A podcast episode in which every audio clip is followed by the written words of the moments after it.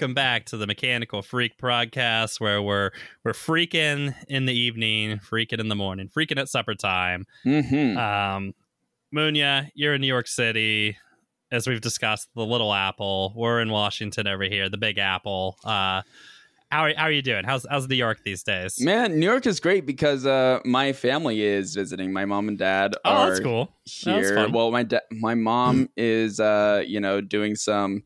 Uh, she's a union person now in the in DGA. You know, so she Mhm. like I think is going to be a.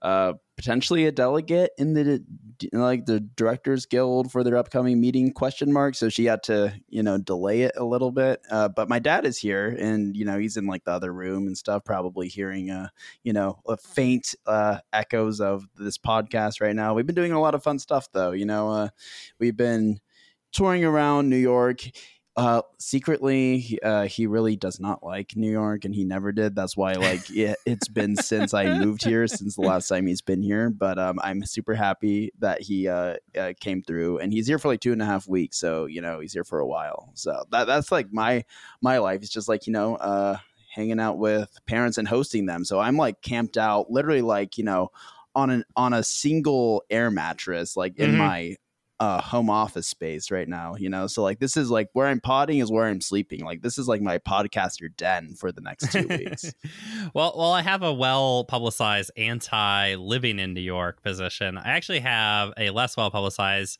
uh, extreme pro visiting New York uh, position, Yes. which I think is a lot of fun. Uh, and and I like all, uh, well, not all, but I like a lot of the touristy stuff. I think that uh, Central Park is very cool. Like, Central lot Park is cool. Like, you know, I think like Pike Place, uh, Central Park is like one of the tourist destinations that l- I think actually are good with Yeah. locals, you know? Yeah. That's like something that actually provides utility and isn't just like there. There was like this recent um, article, I think, I forget who wrote it, but I, I think The Cut published it. Um, I think, you know, this is from Mhm. memory, but uh, they, they were talking about how they were like, uh, making the case against like travel and travel culture. And one of the things was is they were like, you know, all of the tourist destinations that you go to are there specifically for you to just do a thing. What like, you know, the thing does not actually provide any real, you know, uh, value outside of just doing that thing. So if you if like the destination is to pet a parakeet, there's just this one parakeet there, and you pet it because that's what you're supposed to do, right? Yeah, and like yeah, that's what yeah, like ninety percent of tourist attractions, that's what they are, right? Outside Mhm. of the context of visiting there for two Yeah. days and doing the thing, like it's like worthless. Central Park and Pike Place and like stuff like that have so much, you know, intrinsic uh you know value to them where like even as locals like they are just so so cool and i think that that's like what like tourist attractions should be is like things that actually you know are meaningful both for locals and like people visiting in Imagine building something so great for the local population that other people who don't live there want to see it. Yeah. You know, and like and that's the thing, right? That's the difference and the, so the architectural firm, the two brothers that designed Central Park, you know, are the ones who designed the core park system in, in Seattle as well. And, you know, in Seattle, look, let's be serious. Seattle's nothing as cool as Central Park or Prospect Park or anything like yeah that. prospect because prospect park was done by the same people too Yeah. Yeah. Yeah, and it and it's uh, but it is like the, the park system in Seattle is nice compared to a lot of other major American cities, and it's because there was this period at the end of the 20th century, begin you know in you know the turn of the 20th century, where they were like, what if we built like nice things? now, like what if we gave people things yeah, now don't look too much into the building of Central Park because there's a lot of depressing shit in there. But uh, but you know it is a nice park. Have you ever been to the Tenements Museum?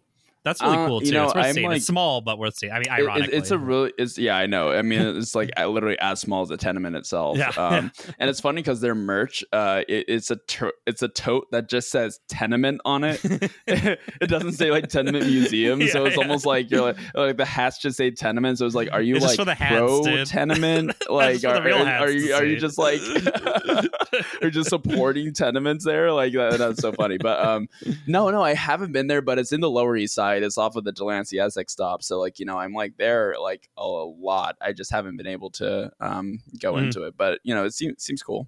Yeah, I mean that would be something too that'd be like kind of wild for your dad to see. You'd probably enjoy that. yeah yeah.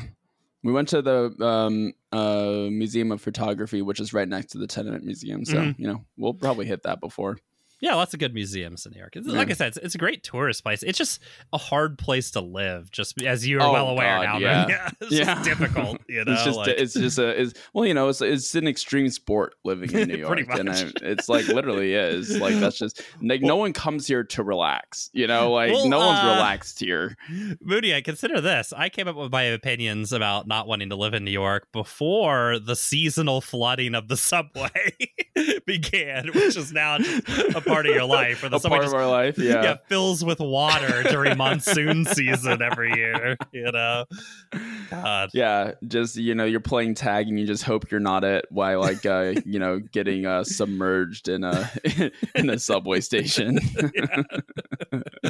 Incredible. well, I can't wait Uh. for you to come then, Brian. This is you officially saying that you're going to come to New York uh, with No, Bryn. uh, Hopefully, I mean, you have a place to stay. Like, what? Why didn't you just come through?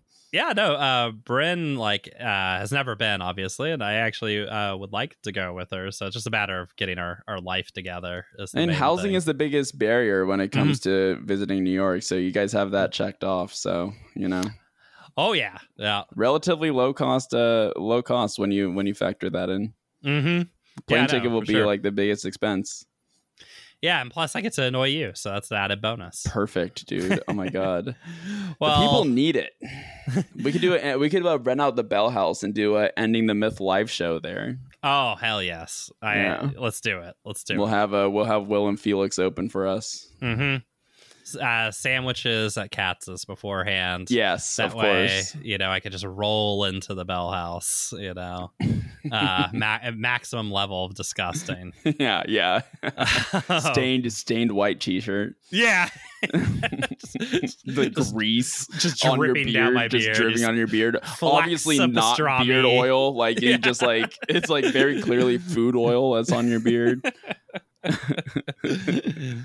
my parents uh, went to New York at one point. I was about the time to go to Katz's, which I always tell people to go because I feel like it's a very quintessential New York experience It's like too. uh, again, it's like one of those Yeah. things that is like great for Mm-hmm. tourists to go to, and also just extremely, extremely good. Like Yeah, for the yeah, people of New. York. Yeah. Yeah. and I just realized that my dad would probably get murdered at Katz's, so I just I, I directed them away. I was like, "Do not go to Katz's." Murdered. Bro, I I mean, was like, like, they're gonna kill like, him. Yeah, maybe in the '80s. I, I'm sure uh, Yeah. now. Uh, well, he would get up there and he would fuck up the ordering process, but also insist on not getting out of the way, and then would, would naturally throw his receipt away, get to the door, and, and then be mad that he had to pay the hundred dollar. yeah, keep You know, him away from lost your receipt thing, Yeah, you know? no, he, He would, would- get murdered there. Yeah, Yeah, yeah, You're he right. wouldn't make it. no, Um, all right. Well, from New York, uh, that small town on our eastern frontier, yep. to the industrial heartland of America, Wisconsin. I want to read this, uh, just a couple of paragraphs of this article, The Guardian, uh, that I saw this week, video that I just thought was hilarious. Um, there's two paragraphs that I just love it. So, in the small town of Freedom, Wisconsin, Buzz's Pub and Grill. I mean, there's just so much good in that first bit. Right? Buzz's Pub and Grill, a local sports bar whose logo features frothing beer mugs in the colors of the American flag, has been short staffed since the pandemic.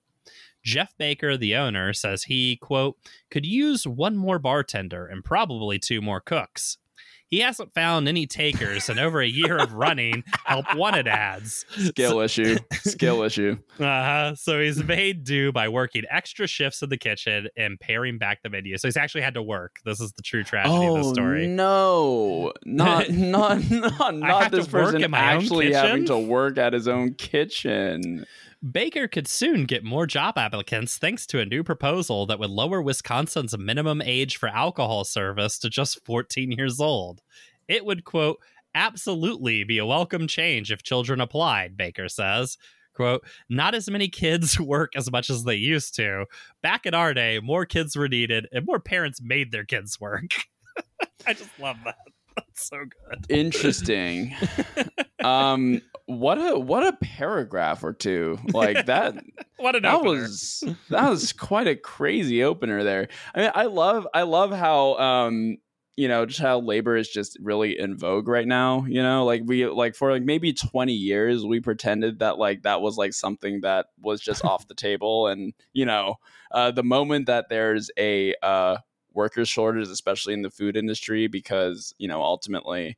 Uh, along with other things, uh, once you're in the food and service industry, you don't really not many people get there on purpose you know like that's yeah. it's like it's something that kind of like is an accident and like you're still there because it's just like a constant cyclical cycle right like and it's mm-hmm. like kind of hard to break out of but you know uh during covid uh everyone had to stop right and uh once you have people who kind of like get a break and look in the mirror and say, yeah, you know, I'm just not going to work in food anymore. I'm going to pick up a trade or do something else with my life. Uh, you know, they're not coming back. You're not like rehiring yeah. them, you know, like uh, that's like, that's skilled labor that's just completely uh, gone for good. Right. Yeah. And, um, you know, uh, so a moment notice like that where now maybe small business owners have to put in a shift or two um, mm-hmm. means that like child labor is just now back on the table yeah. like, well, yeah, no, I mean, to your point, I was, I was joking with Brett about this this morning of like, yeah, the things that we could, that we supposedly thought were beyond the pale, but the second capital, like, might have to pay a worker a dollar more an hour, yeah. immediately get like renormalized, right? There's like, no, no, that's like totally a thing. Like, it'll be a huge help, guys. I mean, think about, think about me for a second here. All right. Like, well, and I like how he's like, oh, kids worked all the time when I was, when I was a kid. It's like, what, like 19, is this like Mr. Burns talking? Like, it's like 1900. What are yeah, you talking yeah. about?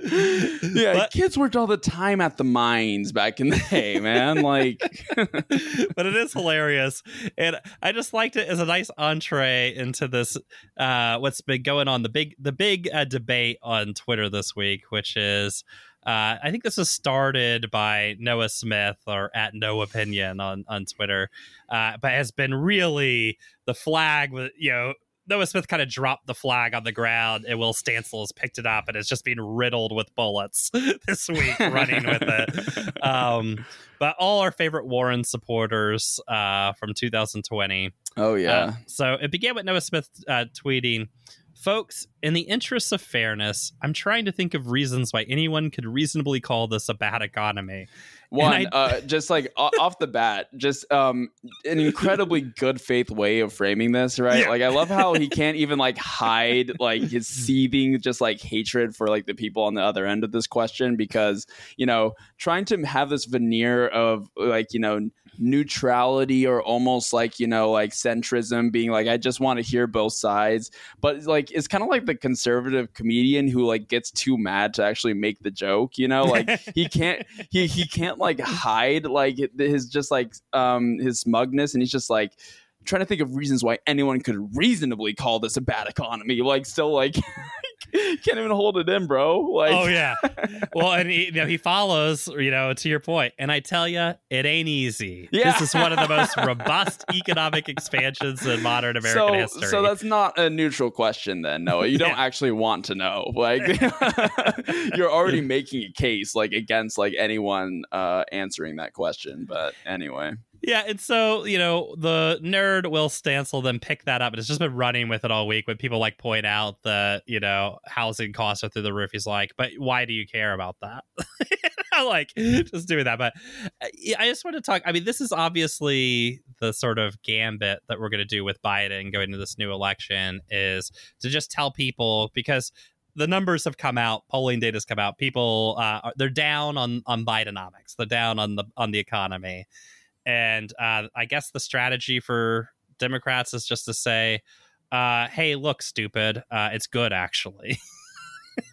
that, that's the entirety of it. Um, and I, you know, a, I, I you know, I, I, have some questions about whether that uh, strategy will work. Uh, but B, uh, what if? And hear me out, Munya. What if it's not good actually? oh, okay. and you know, I read the, the thing about the child labor thing first because a I think it's hard to you know brag about how great things are going in the economy when we're also simultaneously reintroducing child labor as a legal form like within the legal framework of labor in America you can now employ 14 year olds at the steel mill I think that might actually be a sign that there's something bad happening in the economy as it were. yeah, I mean, I'm t- I'm tepidly listening, Brian, but I'm just so not convinced. You know, like the kids need these uh, work experience. I mean, this is why we have a bunch of lazy millennials in this corporate jobs, right? Is because they Mhm. just like you know got to play outside all day and shit. Like you know, at some point, the, these kids need to grow up. You know, in the perpetual arguments over why you shouldn't raise the minimum wage, I, I feel like this one's kind of gone away a little bit because I children have been crowded. I to to uh the point uh from you know the guy from Mr. Burns over at you know uh, the America Bar and Grill in Freedom, Wisconsin. Um, I do think that children like teenagers specifically were more employed maybe 20 years ago. But what's happened isn't that like kids don't want to work anymore. It's they've actually been crowded out of the field by adults who need jobs right? And the situation for adults has gotten so bad that the minimum wage jobs that kids are working are now like jobs that adults well maybe they don't covet them they have to take right? Um which i would argue is probably not a sign of how good economy is first off. But the other part of it is um during the like debates over raising the minimum wage i feel like you don't hear this one as much but this is what i remember from the 2000s at least and certainly the first obama administration was well the minimum wage is supposed to be low because it's like a training wage for children you know? And this is like part of the logic of how like americans have come a certain type of americans come to understand wages is that wages are based off of some intrinsic thing in the applicant themselves right? And so like well they're a child so they they get like just like they at the children's table on thanksgiving they get the children's wage right? As opposed to your wage being in any way related to like your productive capacity on the job Right. like, Right.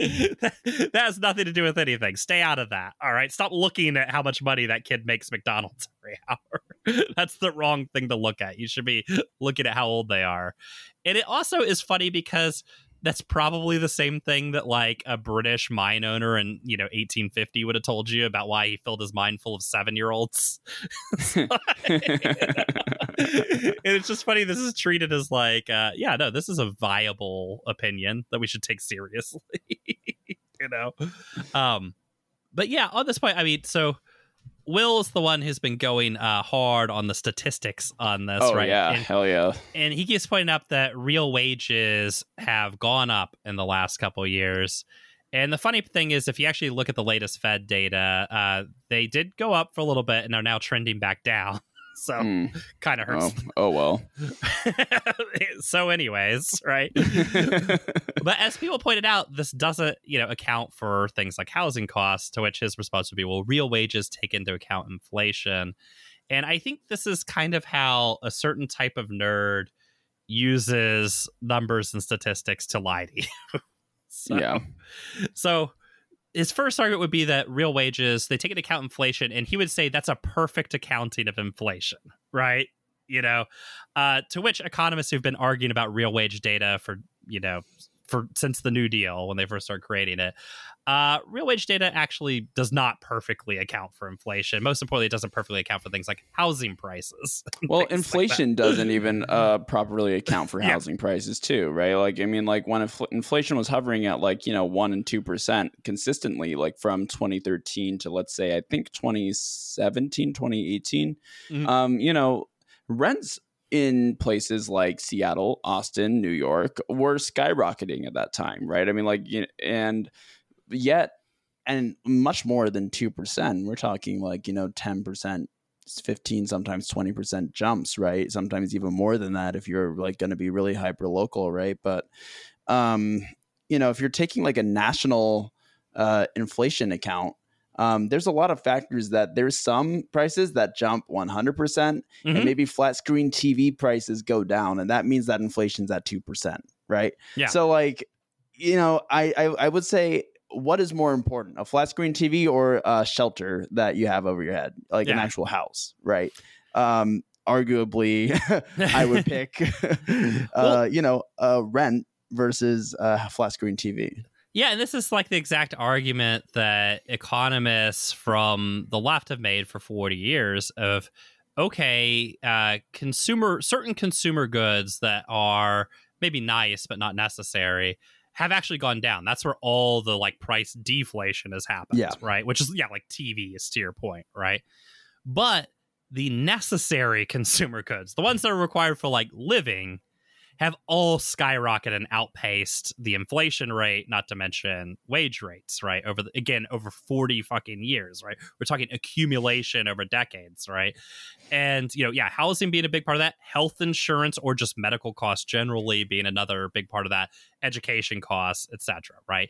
And it's, again, these are things that like it's a little different uh, to say like, well, look, prices went down on you know Xbox games this year, or Xbox this year, versus you know rents went up twenty five percent this year. One of those has a bigger impact on your life than Yeah. uh, the other one. Now, the thing is, and this is where it's very funny. You know, if you do like you know myself and some other people did and respond like. Okay, uh, real wages have gone up. We'll just accept that and not uh, interrogate that anymore. Although there's obviously much to be interrogated there. Why are savings rates in the toilet below what they were pre-pandemic? Right, they've completely collapsed, and carried credit, meaning the amount of you know money people owe to their credit cards, has dramatically shot up. Like it is Yeah, It is like a- maintain that pace too. yeah, yeah, it's like an arrow going 90 degrees up. And it's like, you know, it's rising at a pace faster than it has at any time in the last 15 years, right? And it's like, you know, what, you know, it's like, okay, let's look at the data. What does that tell you? People have nothing in their savings account and their credit cards are maxed. What does Yeah. that tell you about how well the economy is working for you know like and uh and i just you know i i think this thing of like well, we'll just tell people it's good and um throw like one number at them and then tell them stu- that they're stupid for not understanding it uh i just i don't know that that is going to be a viable strategy for 2024 i gotta say i'm, I'm, I'm skeptical Yeah, no, I mean, it's, I mean, this is the thing with people like this.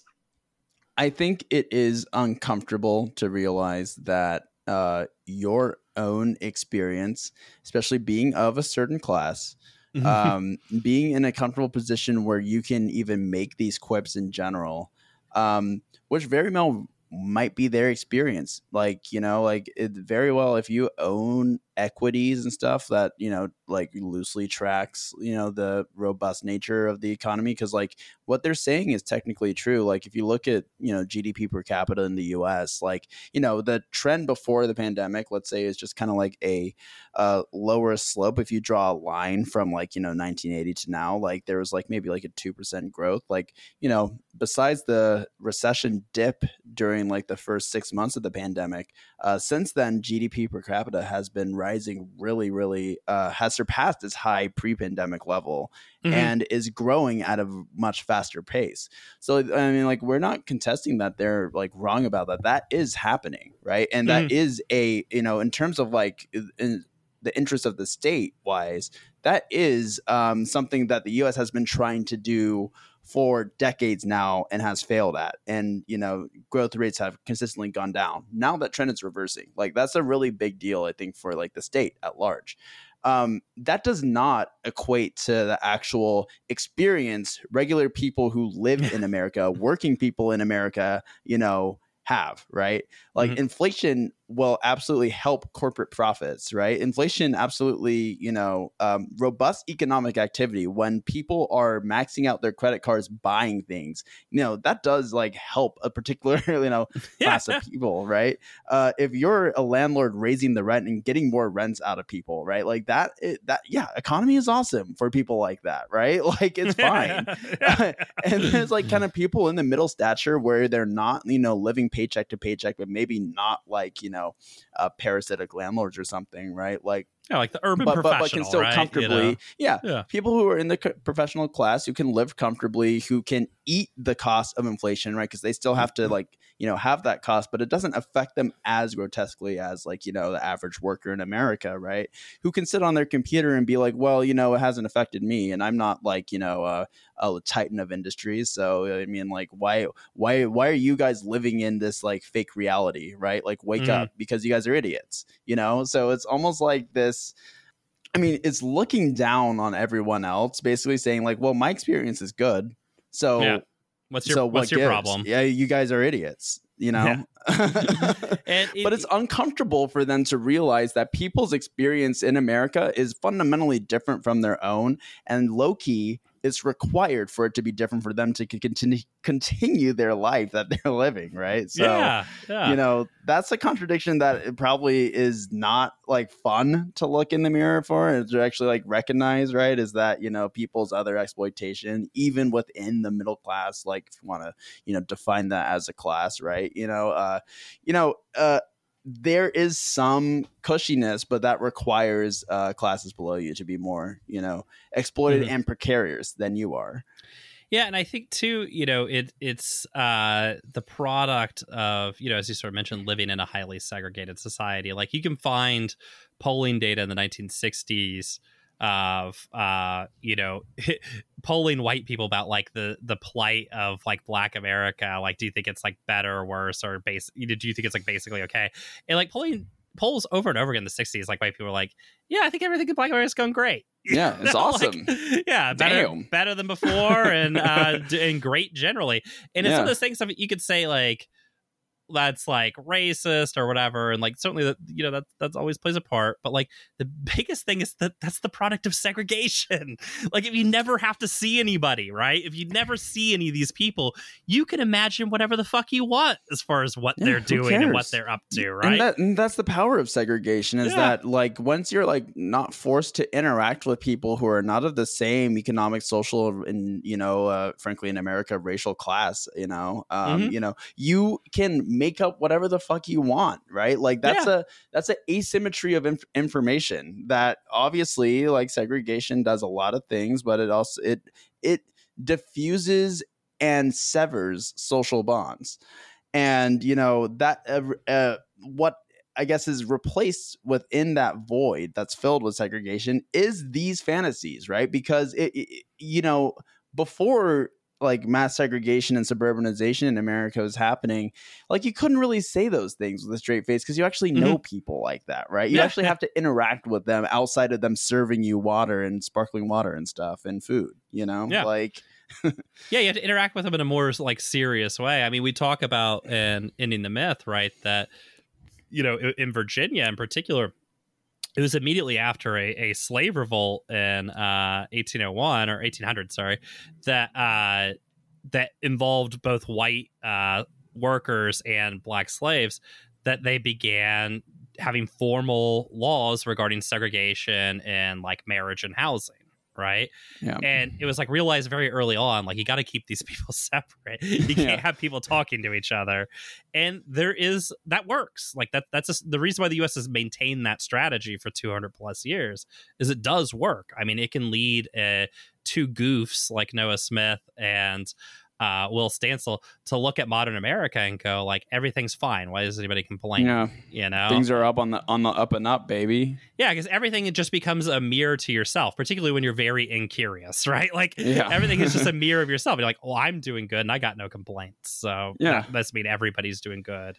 log on to has no fidelity.com you see your stock No. portfolio like well case closed Yeah. i mean yeah and, and, and you and you know and and it leaves out too like an analysis of things that are actually actively happening which is like yeah the liquidation of people's bank accounts but the other part of it is you know the raising of interest rates by the fed is specifically to raise unemployment and lower wages. Like that is very specifically why they're doing it right? And by the way it's a good thing they got all these tweets out now because the july employment numbers are looking like it's going that direction, right? So, uh, new job openings have finally uh, slowed to an almost halt, and uh, and jobs are contracting.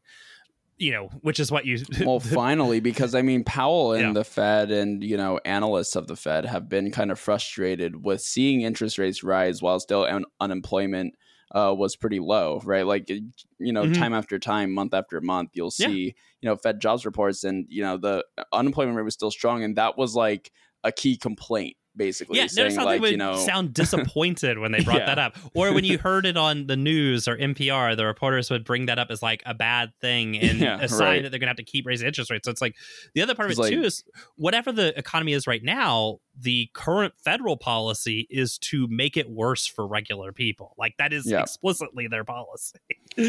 You know? Yeah, and it's not mutually exclusive. Like I think there's also this um it's almost like this Keynesian myth, I guess, that has trailed into neoliberalism as well. Um but more so, you know, like pre neoliberal, like Keynesian, that like, you know, the idea that the working class interests are tied with, you know, the national economy's interest too, right? Like that, you know, um, you know, working class has as much of a stake in the uh, national economy's performance as you know, as the average capitalist or you know, elite uh, does, you know, within a country. And you know, what is kind of happening is, to a degree, if you what you define economy, yeah, of course, because the economy is made up of workers. But you know, um, on on the level that they're operating at, uh, there in no means needs to be a intrinsic uh, correlation between uh, wages rising Yeah. while you know the economy rises too. In fact, neoliberalism tells you the opposite, Yeah. and that's why the federal minimum wage is still the same as it was ten years ago. Well, per capita GDP rising is an like immaterial point in a society that's highly segregated and stratified by class, right? Like, Yeah. you know, and the easiest way to understand that is whether the antebellum South, you know, the the cotton plantations made more money or less money. Like, what does that matter to the slaves? Mm, yeah, who- Right. Who, gives a shit? Like, yeah, the economy, as economists like to envision it, is doing better. Yeah, But for the workers who are not receiving the surplus, right, of that economy, what, what do they care one way or the other? I work hard, I get nothing. I work, Yeah. you know, less hard, I still get nothing. Like, you know, and that, Yeah, but in the national economy sense, like the economy is rising, and that's why I Yeah. think within like economic theory, and that's why you know, like, and this is like a thing about uh, you know, left economists uh, all the time, like, have this critique of supply side economics, is just as well as just traditional, um, you know, macroeconomics is. Um, the economy is working for who? You got to like ask the question Yeah. of, you know, uh, who actually does gain? Because like there's a surplus that's made um, you know, under you know a, a communist state like that uh, should be distributed and owned by uh, the workers who produce that, right? But under capitalism, fundamentally, that is not how that system works by design, right? So, who is actually getting the surpluses of you know the increased GDP? Um, obviously, it's not the workers uh, of America today. Um, you know, uh, maybe there's some crumbs left for you know uh, people who are lucky enough to have 401ks, right? And you know maybe Mhm. get some dividends and stuff, and you know the capital that aren't having it and stuff. liquidated by fees and things Yeah, like that. yeah, But exactly, you know, right? Who are already getting that chipped Yeah. away. But you know, the majority of a surplus uh, depends on how that's distributed, and that doesn't, um, you know, this like neutral framing of uh, economic growth. I think mystifies a lot of those Mhm. uh, realities when talking about economics. Well, speaking of uh, you know, delusional fantasies going from one to another, Uh, uh, you know, it looks like some of your friends from New York, Munya, have decided to buy a plane ticket and visit us out here in the Pacific Northwest. I'm speaking specifically of a photo essay that appeared on the New York Times Instagram feed uh, called Scenes from a City That Only Hands Out Tickets for Using Fentanyl. And it is a, as you might imagine, grotesque series of black and white photos so that you know that it's serious and artsy mhm. of the poorest people in Portland, essentially, right? Uh, just photographing them, just a little poverty porn for everybody, uh, mixed with some text. Uh, so there's a little like essay next to it that essentially argues that for the past two and a half years, uh, Oregon had passed a law that essentially legalized possession of small amounts of narcotics. Now, that's already an overstatement. It essentially changed the punishment structure of uh, having small amounts of uh, narcotics, but you know, we can talk more about that later. and that because of this, uh, there has been this massive, you know, uh, influx and you know booming, uh, you know, opioid crisis in Oregon. Uh, which of course is you know shown through fentanyl overdose deaths and the such, right? Which is basically what their argument is, right? Uh, anything you could have gotten out of the Seattle Times, I guess. like yeah it, it's it's funny how the new york times was just kind of like probably like reading you know the local uh portland newspaper maybe like you know the Blevin seattle times and is like you guys aren't doing it right guys. Like we got to step in here. You guys um you guys aren't pulling your weight enough uh you know we gotta we gotta show you how it's done and they basically went like uh, what a freshman in uh, photography 101 would do yeah. would just like get a dslr for the first time and then just like uh, shoot pictures of like the poorest people they can find. Yeah yeah it's, it's fucking incredible. And they essentially i mean it's kind of funny. Here let me just let me read these two paragraphs of the yeah yeah it's important to, to read it yeah the paragraphs when the proposal, known as Measure 110, was approved by nearly 60% of Oregon voters in November 2020, the pandemic had already emptied downtown Portland of workers and tourists. But its street population was growing, especially after the anti police protests that had spread around the country that summer. Within months of the measures taking effect in February 2021, open air drug use, long in the shadows, burst into full view, with people sitting in circles in parks or leaning against street signs, smoking fentanyl crushed on tinfoil. Since then, Oregon's overdose rates have only grown. Now, tens of unhoused people line many sidewalks in Portland. Months long waiting lists for treatment continue to lengthen, and some politicians and community groups are calling for Measure 110 to be replaced with tough, tough on crime fentanyl possession laws. Uh, those ones that work so well during the drug war, mm-hmm. right? Uh, and others are pleading for more time and resources. All right, and so again, yeah, with all these photos. So let's just kind of get our timeline straight here. So the explosion of the drug and homelessness crisis in Oregon uh, according to the New York Times, apparently times exactly with the passage of this law, but also the Black Lives Matter protests. Yeah, also that too. Element. Yeah, uh, that just invited drug use and homelessness um, because of reasons, I guess. Right? know, fill in reasons there because that's another uh, you know thing that the New York Times doesn't like is uh, the Black Lives Matter protests. Right? Um, but I, I do want to like so first off, you know, this idea that okay, immediately after this took effect, open air drug use long in the shadows burst into full view. Um I think that the port anybody who's followed Portland media or just Pacific Northwest media for the last I don't know ever would be very surprised to hear that uh, there was no open air drug use in Portland prior to tw- February of 2021. they legislated that in. yeah, it was actually uh, not only is drug use legal now, you all have to do it, and you have yeah. to do it outside.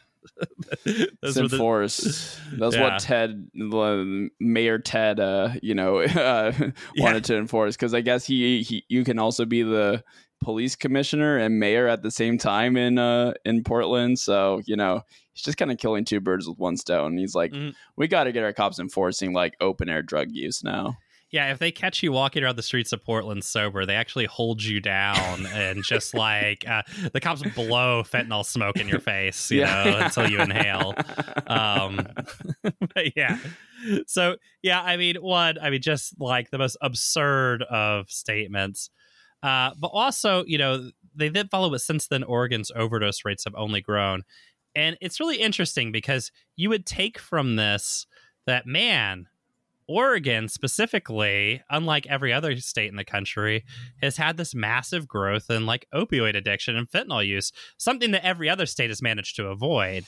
Uh, until you realize that growth and when it started happened literally everywhere in the United States at the same time. So did hmm, everywhere in the United States also have this law?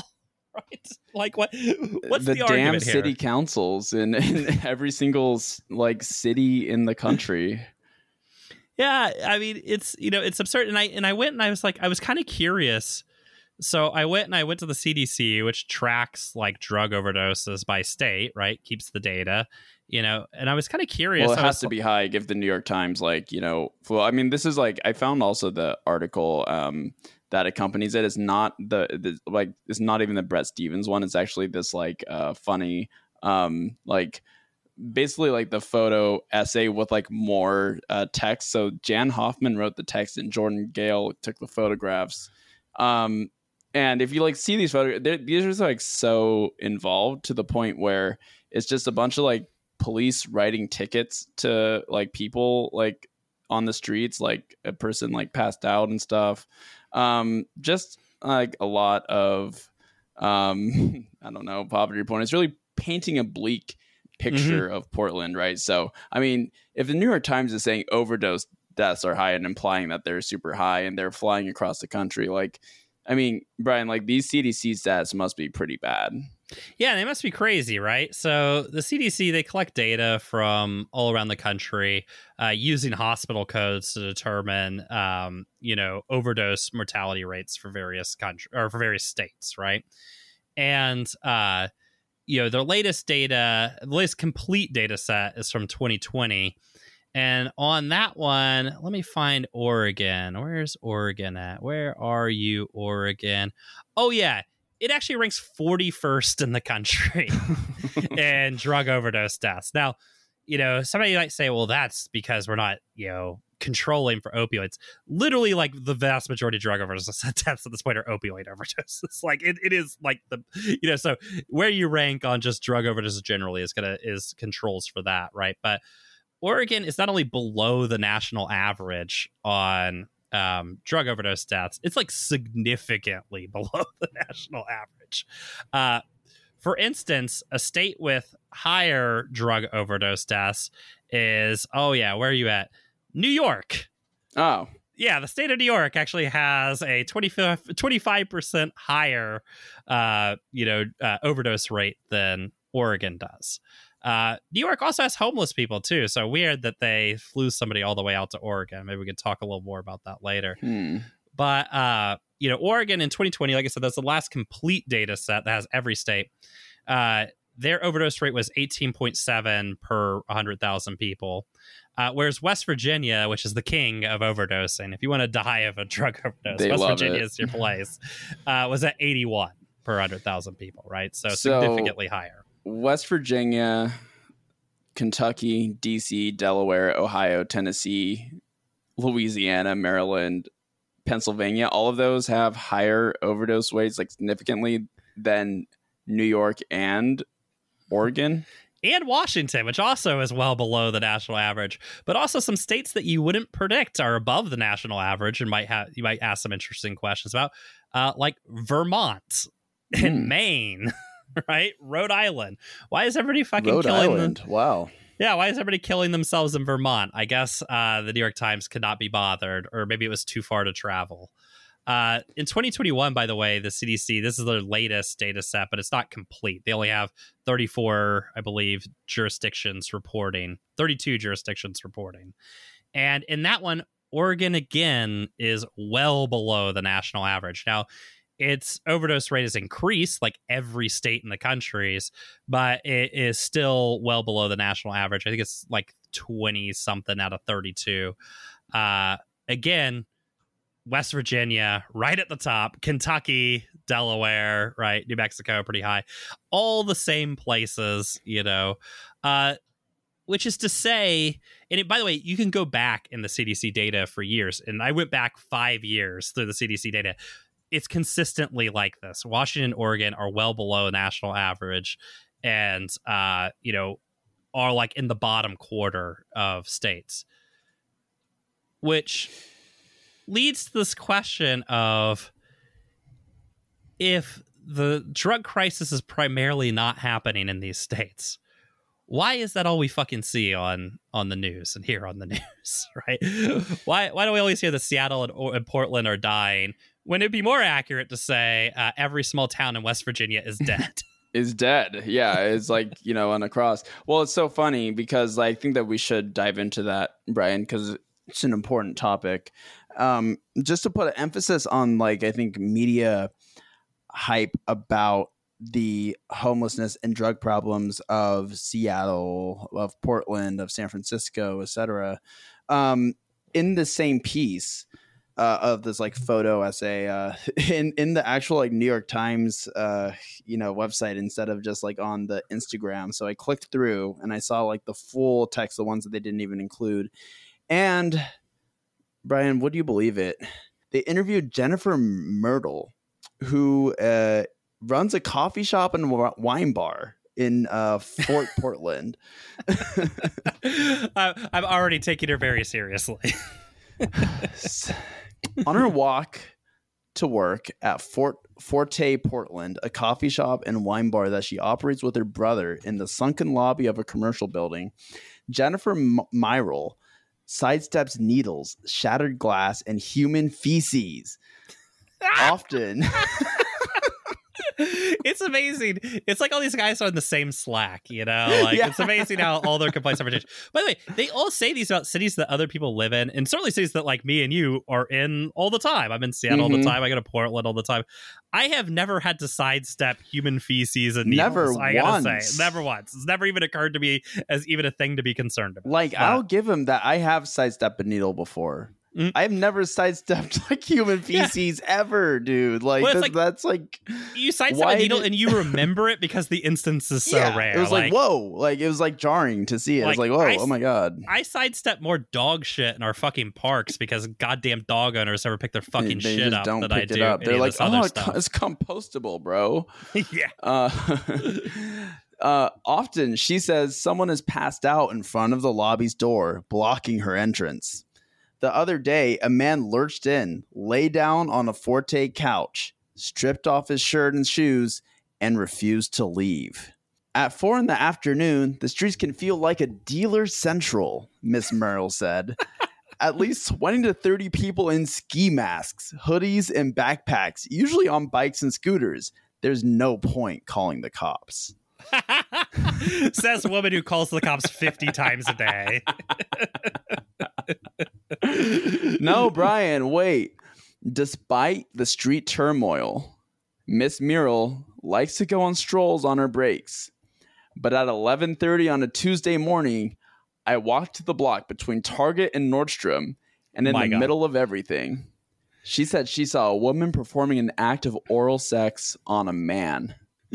well, first off, I mean, look, getting getting a blowjob in public might have nothing to do with drugs or homelessness. Sometimes That's just dudes some, rocking. Yeah, sometimes you're just having a good day.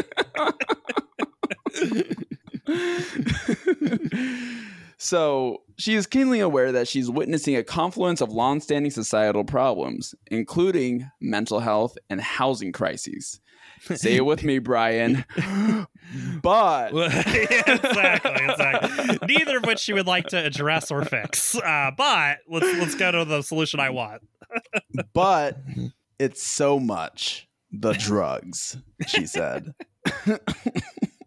it's amazing how all throughout history capitalism has never been able to resolve homelessness via the market yet it's always somehow been somebody else's fault Yeah. it's, never it's never that capitalism just can't build housing for people. Like they just mm-hmm. won't do it, right? It's always got to be some other thing, you know.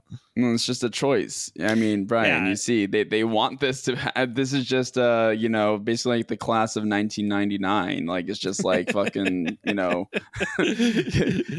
kids awry and just people wanting to come to Paradise Land in Portland because it's fun to do, right? Like whomst amongst us uh, doesn't doesn't want to like just be homeless and be harassed by this like small business tyrant in like for, in uh, Forte Portland. well, yeah, I you know, yeah, because it, it's funny because these people, of course, this is just some knee jerk reaction that they've learned from the media, but it is funny to think about their underlying assumptions, which of course they've never thought about, which is the idea that yes, that people like openly desire to live like this. Like people Yeah, openly desire yeah. to be homeless. They Like it's like so it. much fun. I it's love like it. an activity. yeah, it's great. It rules.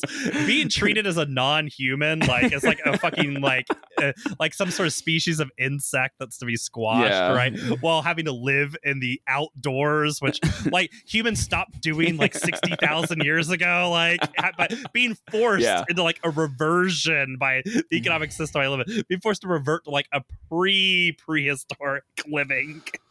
well i also love I, I also love like her description uh, like uh, the assumption that we're just like back and like people are just choosing to do like this like burning man fad of like prehistoric time living but like you know but also at the same time um like simultaneously there's 20 to 30 people in ski masks uh you know dealing like wholesale fentanyl like outside of forte portland you know Yeah. like i mean like that, that that's another i mean I, I would love to go there to see that because I mean that that's Yeah. like something that you can't even really just like you know just if you tell a lie saying like yeah oh my gosh there's like you know uh, people did some crazy stuff here and there but she's like just describing like a Rico case you know Mhm. like she's like, Yeah, like, that's happening Like, every no, day What she's you know describing is literally illegal in Portland, even under this law, like, right? Like, yeah and in fact, this this law, which we could talk about a little later, but this law was specifically structured to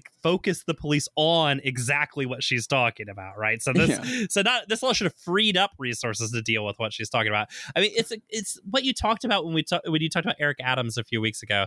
Uh, you know, it's that conservatives like they can't stop lying. They don't know when it's like not. they don't know how- and for Eric Adams, it's because he's a cop, right? And so nobody Yeah. will ever call him out, right? But also for you know small business tyrants, the newspaper will never question them on these things. They'll just They'll gormlessly it. Yeah, Yeah. publish it as if this represents like an opinion anybody needs to take seriously, right? This obvious fucking lie, right? Like, I noticed, by the way, uh, after she broke this uh, story to the reporters, obviously. The, the New York Times uh, camera guy didn't find it interesting enough to take photos of these these bands of ski masks. Fucking, you know, it seems like that'd be something you'd want to get a picture of. That would be like a great. I mean, that might make that photographer's career if they capture that outside of Forte Portland. yeah, pretty sensational, right? I think I would want to. I'd, I'd want to take a shot of that, right? that too, and like, you know, again, the underlying assumptions are that these drug dealers doing something that's very illegal are also doing everything they can to alert people to the Yeah. illegal activity, right? By like basically wearing a giant like sign that says "I am dealing Cartoonish, like- drugs" like, on like- them. I guess we're like, uh, you know, Portland's now like just part of the Looney Tunes, you know, and like there's now just like a storefront that just says drugs on it. Yeah, That, right. like- and, and that this exists this situation Yeah. this situation where gangs of ski masked criminals selling drugs and blowing people on the sidewalk willy-nilly exist between the target and the nordstroms yeah. it's like these these accounts are too absurd like you gotta dial it back Your Dial it back, reel crazy. it in, guys. People like look. People have an appetite for these stories. They want to hear and believe these, regurgitate them. They want like you know like cable news to pick up these stories. Like you could even get like a spot like on like you know Tucker's or even like Rachel Maddow's show to talk about like the um you know the degeneracy that's happening in Portland, right? But you gotta make it a little believable, guys. Like you can't like. You're, you're losing the plot a little bit here. Like there there there is like a liminal, like a real like fine space where you got to operate in, right? You know, just keep keep it tight. Yeah. I think like our tyrants are kind of losing the plot a little bit. Yeah, well, I mean, you wonder, and this is where it's really helpful that most Americans are so fucking socially isolated that they literally don't know what's happening outside their own door, much less, you know, in the downtown area where they live. But like, you you kind of wonder is is there any situation where these lies get so absurd compared to just people's actual lived reality that they that the people start to reject it on some level? I mean it reminds me of getting facebook messages in 2020 from people uh, going like my dad insists that you know people I like do in high school be like, my dad insists that Seattle burned to the ground. Can you please tell him that that is not the case, right? You know, like you know, like half of like conservative America believes that like the city of Portland doesn't exist right now, but also fully exists, but it's fully exists, people. but it's like occupied by like the People's Homeless Party of America. Like somehow like this like organized militant group of homeless people who have like violently taken over like the city center of Portland. Yeah, this yeah, uh, to that point, I would I would point out this one photo in the Instagram stories which I think is like the uh let's just say most exploitative of the bunch, which is a picture of a homeless man, man named Noah Nethers, uh, who says he grew up in Detroit where he dreamed of becoming an English teacher, but by high school he was smoking crushed up Oxycontin pills and trying heroin. He has been in and out of rehab and prison. I mean, first off, like, uh, you know, fucked up in Portland to do that to this high school kid Yeah. in Detroit. In Detroit. But, but then they they have a quote which they're claiming is from him. I'm gonna go and venture that maybe there's some context here that's missing, where they just write down Portland is a homeless drug addict slice of paradise, and you know.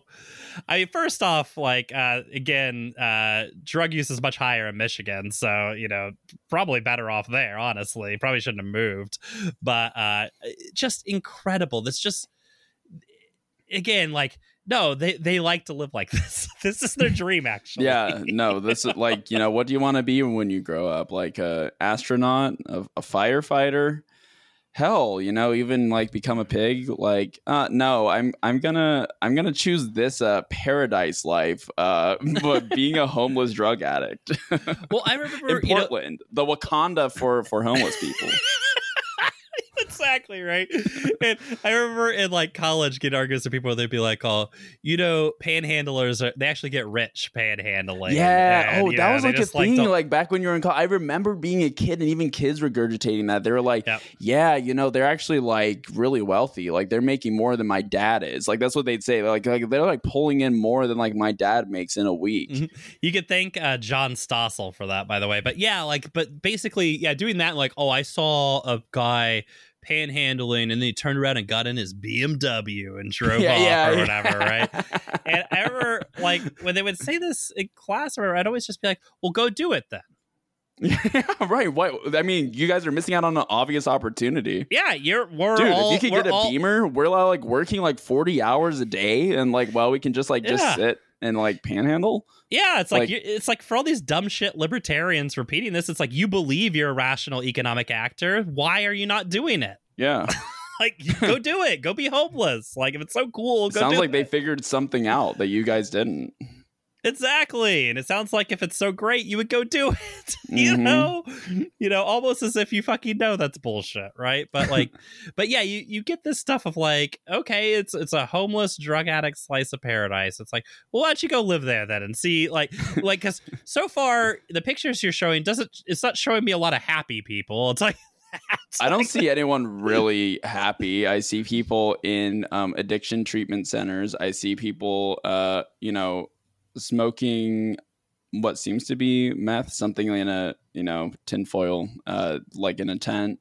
Um, you know, people just kind of going about their lives with a camera stuck in their face. Like I don't know, like Yeah. some of these photos even probably, like probably the worst moments of their lives with Yeah. some shitty fucking you know cameraman trying some to take pictures fucking of them. Like Vassar undergrad, like uh, who who got like nepo hired by the New York Times to like do this shit. Like you know, he has like the Warby Parker glasses on. Um, I can I can see it now. I can see the person on the other side of this camera, right?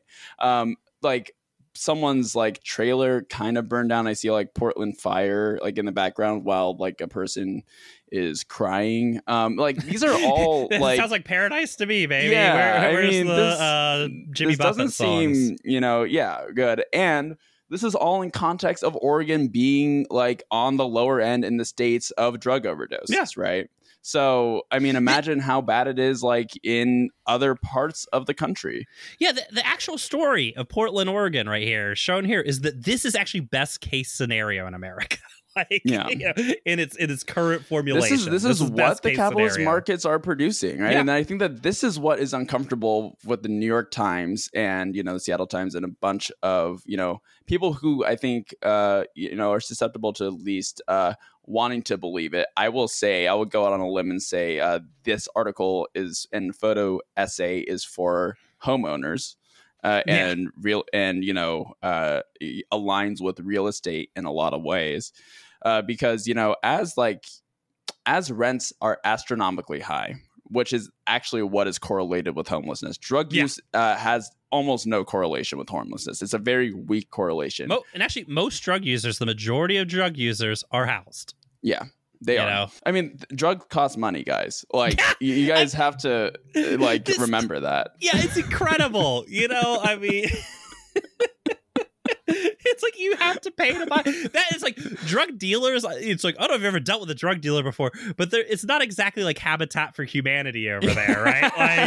like they demand money in return for product. Like they usually don't run tabs and things like that, right? They don't accept you know uh, food you know food stamps, right? Like it's cash. It's a cash business. Yeah it's a cash business Can't and even buy it on credit. Disgusting. No, no, wow, what the hell? You can't you can't uh Klarna that. You can't do afterpay and uh break your payments out for months at a time. Bill me later. Um, you know, yeah, I, I this is a common narrative that you see especially in Seattle, uh Portland, San Francisco, uh even LA to a certain degree. Uh but what's actually happening here is I think that this is um you know a narrative that benefits real estate a lot.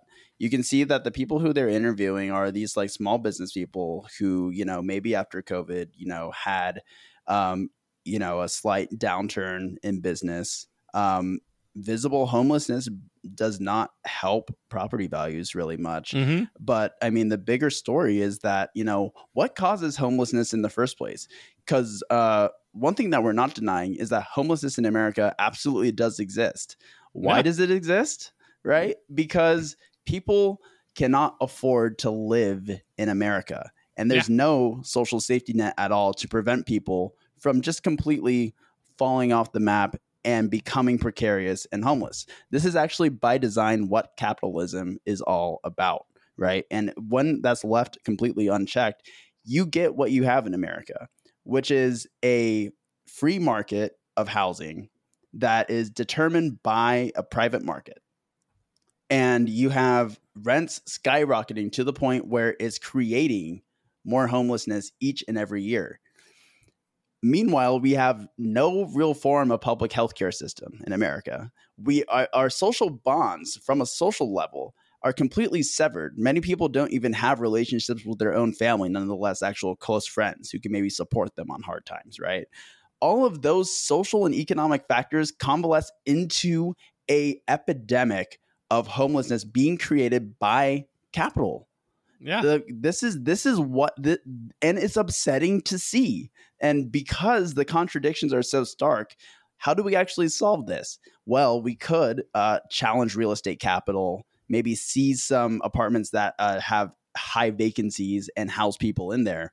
But then that challenges the very idea of you know real estate as a wealth generator rather than like a you know a way for people to have housing right and so you can't do that. So what do you do? Uh, let's lock them up because Yeah. ultimately those are the two like kind of options that you have when you're dealing with this. And the bar- barbarism option, which is like, you know, primarily preferred by real estate capital, because obviously the other one is let's just actually, you know, have social housing that doesn't, uh, you know, is not privy or you know tied to any private market and prices right it's like something that can be a guarantee as a human right that is a completely different uh you know way of operating but also uh challenges specific core ideas of capitalism itself. And once that band-aid is like starting to you know peel off that can get ripped off pretty quickly. So you know we're dealing with a crisis caused by capitalism while you know the solution has to be barbaric or else it goes against the very economic drivers that are enriching so many people right and homeowners are a part of that inherently, right? Which is why, which is where you see, you know, not just Jared Kushner like pushing this line, but maybe just some like people who own single family homes too, who want their property values to go down because all of their net worth is in their equity of their house, right? Mm-hmm. And this is like the class of people that America has made. This like class of homeowning, uh, you know, that every single part of their uh, wealth is now tied into the equity of their house or maybe like their two houses, right? That they have. Um, that that like provides this contingency of of people who would probably rather that be since that is like their whole like lifeline in terms of like you know where their wealth is derived uh to not destroy that. So i guess we might as well you know fill up the jails. Maybe yeah. we should kill them. Maybe yeah. we should you know uh forget about them or at least get them out of my sight because it's annoying. These are contradictions that you're seeing from capitalism right? And i think that that is a really hard thing to swallow. That's why you never see that in the new york times um, because it counteracts like what real estate is creating. You have to always ask why are they actually here in the first place? Why are more homeless people, uh, you know, why are more people becoming unhoused? You know, yeah. Those are those are all things that I think never get covered in any of these stories, never get answered in the Seattle Times and New York Times. Any single like piece of this is, you know, these are actual people who didn't who who didn't choose to live this way. Mm-hmm. and and it's systems that actually caused it. Yeah and i mean you know for our seattle residents right if you go to your seattle public library you can access the seattle times historical files. Go all the way back to the beginning of those files like the start in 19, 1900 is your first year you can look at right? And look up the term shack town right and look at the Seattle Times in 19, you know, 04, 05, 06, 07, 08, 09, 02, you know, 10, right, complaining about the massive population of people living in shacks in Seattle calling them animals, telling them that they're bestial, that they're not white, right? All this kind of stuff, right? How we're going to get rid of them. We're going to run them off. We got to organize the city, you know, health department, police to burn their shacks down and run them out. Oh my God, they're back all of a sudden, right? Almost like the city's producing this over and over again, right? And you get that in every major American city up until literally the, the New Deal in the post war period. And it's like the reason why the amount of homeless people went down in the 40s and 50s was because we built social housing. Now, yeah. we immediately stopped, right? Which is why it then starts to peak back up again in the 60s, 70s, 80s, and is like accelerated as we've destroyed that social housing. But we put one foot into the social housing pond and we immediately reduced homelessness dramatically. it's like almost like that's the answer that the market cannot, will not, and you know, provide housing for people that has to be provided by the state. Like it, it, the market, under no circumstances, no matter how much you deregulate it and hope that housing trickles down, it never has and it never will produce housing for everybody. And it's just not the point of a housing yeah, market, right? Because, that's like... yes, that's that's the main thing because that is not the point of the housing market. Yes, go ahead. Sorry. no, exactly. That was my point. yeah. Yeah. Yeah. And I mean, and that's the thing. I mean, people just like willfully, as you're as you mentioned, right, willfully not understanding these things, right? And and I think, you know, as far as the opioid crisis goes, I mean, that's fucking real. Like, you know, and drug overdose deaths are not just going up in Portland, they are up across the board nationwide going up much faster in some states than others, right? And there's reasons for that. One of which is the pharmaceutical industry literally fucking created this epidemic. Like, yeah. They literally shoved opiates onto people, uh, you know, so that they could fucking sell bullshit, right? They shoved them onto people. They lied about how unsafe they were and stuff like that. And they got people addicted right? And that's why states like West Virginia have much higher drug overdose hospitalizations and deaths than Oregon, because West Virginia has more people who work jobs that destroy your body over time, right? Those people get hurt in those jobs. They then go to the doctor. The doctor gives them essentially fucking weapons grade fentanyl, but it's made by Purdue Pharma instead, right? You know, and uh, they get hooked, right? Mm-hmm. They then fucking lose their job, they lose their health insurance, right? And now they're using heroin and fentanyl, right? And if you talk to people in the trades, especially the building trades, this is not a hard trajectory for them to understand because they've seen it. They see they see this. My brother tells me stories of this happening to his coworkers all the time. Right? He has this whole thing about why he won't take. He's like when he goes to the doctor, he has all sorts of you know problems from working construction his whole life. He won't take fucking painkillers because he's seen too many people get addicted on it. Yeah, and then yeah. move on to you know heroin. And it's like so again, we can't have any serious critique of drug addiction in this country because the drug addiction is literally a product of American corporations and American capital, right? And as you know, I think you mentioned a little bit earlier, the fucking American state, you yep. know, bringing the shit in and then finding places to dump it, you know, and uh, it's like you know nobody wants to look at that so it must be a problem of personal responsibility yeah it's a moral failing it's a it's a personal choice that's gone awry and you know it's just it's reckless behavior on their part and that's like the that's a, that's a narrative that will make uh people of certain classes feel good yeah yeah and you know and the thing is is that they'll feel good about it. They'll call for a solution that just so happens to also be fairly profitable for, for the, which is you know just throwing these people in prison, right? Yeah. And and to get to the just to kind of close out on this, I mean, I just want to briefly just mention what this this you know uh, law is in Oregon that got passed because I think it it symbolizes the ineffectual nature of a lot of our approach to these things. Uh, so, contrary to the New York Times reporting, the law does not make it legal to have fucking drugs. What it does is it decriminalizes having very small amounts of narcotics to a, a fine, right? So, fine penalty, a civil penalty, right? Now, when you get this ticket from the police officer, just like you get a ticket for speeding or parking or whatever, right? You have a choice. You can um, call a hotline that's on the ticket have them run through whether or not you're a drug addict with you. So they give you an evaluation over the phone to decide whether or not you're a drug addict. Right. And after they make that decision, you can then choose to go to go to treatment, right? Now, if you've done all those things, the hotline company will send the civil court a certificate of completion on your part, right? Now, if within I think it's 90 days, the court doesn't get that certificate of completion, you owe the fine, right? Now, this has a wide variety of problems. One, most people being arrested for drug possession in public are people who don't have a private place to possess it, like everyone, you know, in America. Uh, so they might not have the access to a phone to be uh, psychoanalyzed by whatever freaks are running this hotline, right? But the other problem being too that uh, you know one, the police would have to like fully explain this to the person they're ticketing. That person would have to understand it and then, yeah, have the ability to make the phone call, right? Uh, what we see is that Oregon actually, since this law has gone in place, very few people actually go through this process, right? They just take the fine essentially, right? Shocker. Yeah. Yeah. Yeah. Well, shock of all shocks, right? Uh, and then even if they did decide to go through the procedure, Oregon didn't expand any of its treatment facility capacity. So there's actually no treatment facilities for you to go to either. So oh. even if you do go through it, okay. also you can't go to the treatment facility because it doesn't exist. And so what happens is is all this just goes to the fine stage. Now keep in mind the people who are getting these tickets are going to be disproportionately homeless because that's who the police target and also that's who just has drugs on them in public for the most part, right?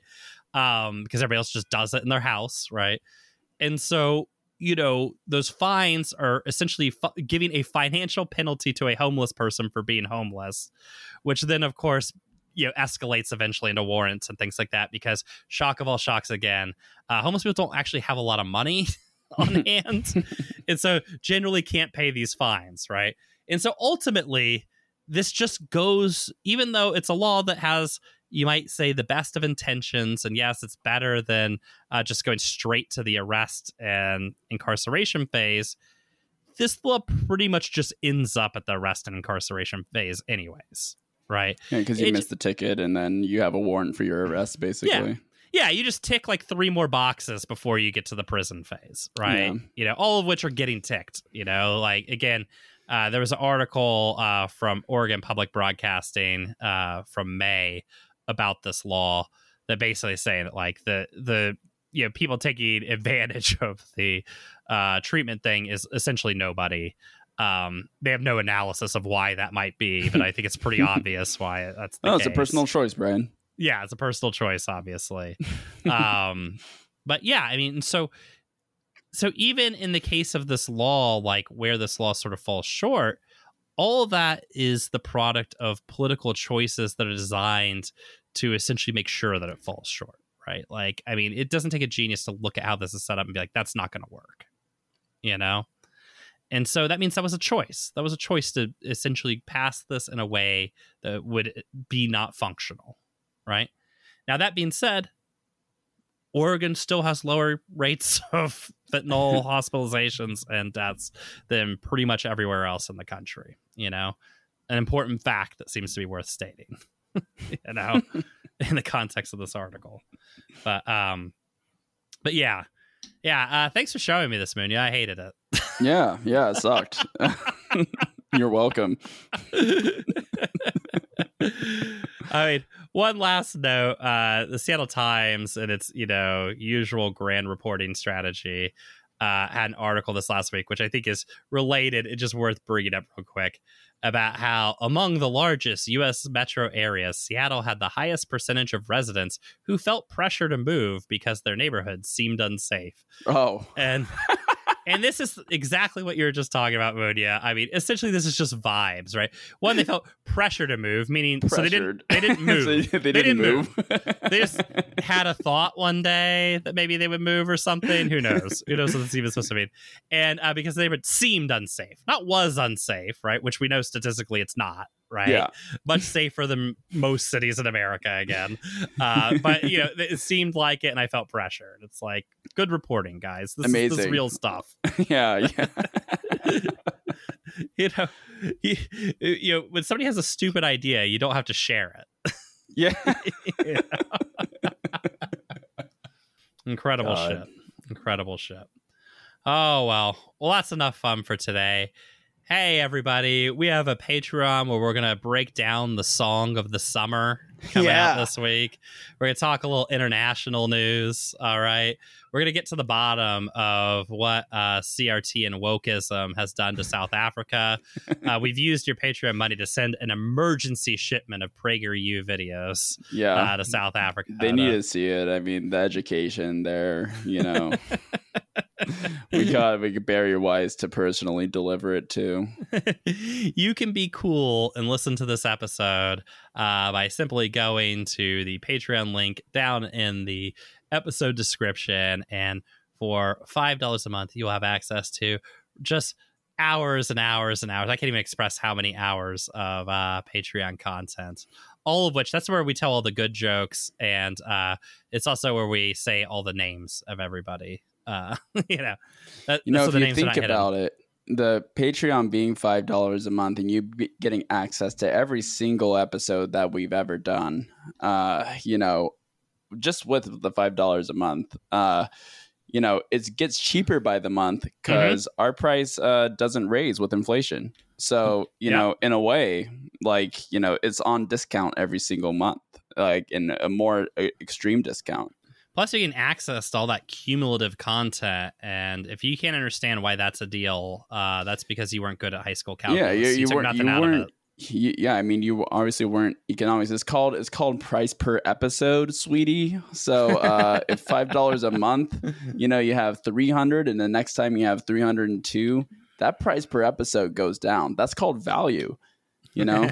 yeah, I read Warren Buffett's book. Yes. and if you're liking the way that Munya's voice is sounding right now, uh, that's because he has a new microphone purchased Let's with go. Patreon dollars.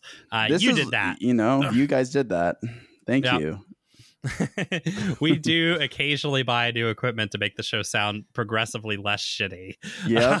Um, We couldn't have done it without you guys. Thanks so much. Um, and you know, this is called investing in infrastructure, uh, something that a country I know of never does. you know what I mean. All right, everybody. Good night. Night.